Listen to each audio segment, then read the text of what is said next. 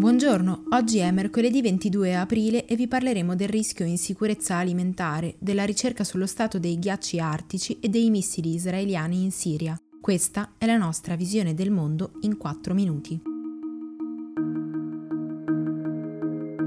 Se non verranno intraprese azioni immediate per fornire cibo e aiuti umanitari nelle zone più sensibili, circa 265 milioni di persone nel mondo rischieranno l'insicurezza alimentare entro la fine dell'anno. È la previsione del rapporto globale redatto dalle Nazioni Unite insieme ad altre 14 organizzazioni che raddoppia le cifre sulla fame nel mondo rispetto all'anno scorso.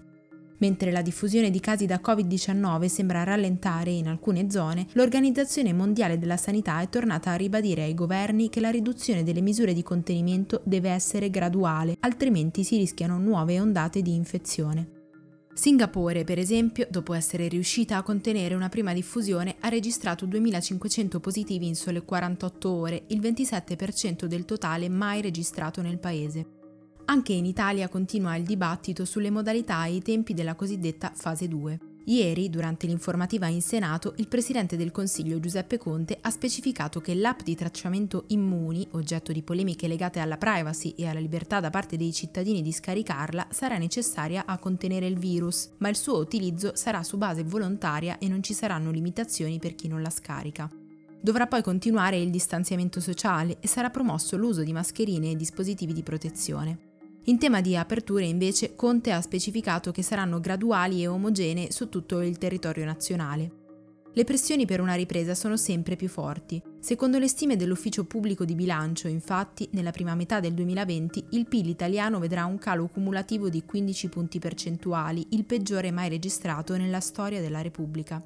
Intanto il comune di Milano, che in queste settimane ha visto una sostanziale riduzione del traffico, ha annunciato che nel corso dell'estate espanderà gli spazi dedicati ai ciclisti e ai pedoni, inserendoli lungo 35 km di strade.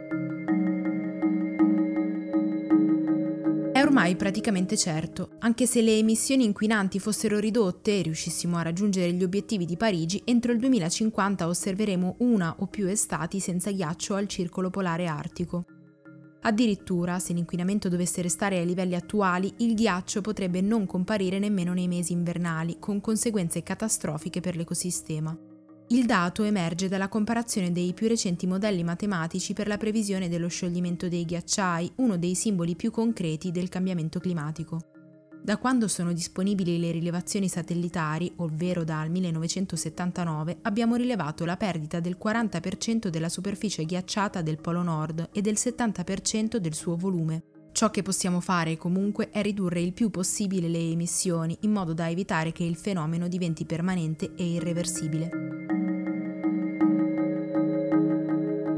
I media siriani hanno riferito che le forze aeree del paese hanno abbattuto diversi missili israeliani lanciati sulla città di Palmira prima che questi toccassero il suolo. Secondo l'Osservatorio siriano per i diritti umani, gli obiettivi dell'attacco sarebbero dovuti essere alcuni gruppi di miliziani iraniani alleati del regime di Bashar al-Assad. Quest'ultimo proprio nei giorni scorsi aveva ricevuto il ministro degli esteri di Teheran, Mohammed Javad Zarif, che però aveva approfittato dell'incontro per accusare gli Stati Uniti per non avere interrotto le sanzioni durante l'emergenza sanitaria. Non è la prima volta che Israele attacca le forze governative siriane e i suoi alleati usando lo spazio aereo del confinante Libano. Il Consiglio di sicurezza dell'ONU ha imposto il divieto di viaggio e il congelamento dei beni all'ex leader dei ribelli della Repubblica Centrafricana Abdullahi Miskin. L'anno scorso era stato tra i promotori dell'accordo tra i 14 gruppi armati del paese con il presidente Faustin Archange Touadéra. Proprio alla luce di quel patto a Miskin era stato offerto il ruolo di consigliere dell'esecutivo, così come era accaduto per gli altri esponenti dei ribelli, in un tentativo di promuovere la pace. Tuttavia il governo sostiene che Miskin non abbia mai accettato l'incarico. Secondo gli esperti dell'ONU invece ha continuato a reclutare miliziani. Attualmente, a causa delle lotte intestine, quasi 5 milioni di centrafricani hanno dovuto abbandonare la propria abitazione. Nonostante questo, l'UNICEF ha rilevato una piccola diminuzione della malnutrizione tra i minori e dello sfruttamento dei bambini soldato. Per oggi è tutto. Da Antonella Serrecchia e da Rosa Uliassi, a domani.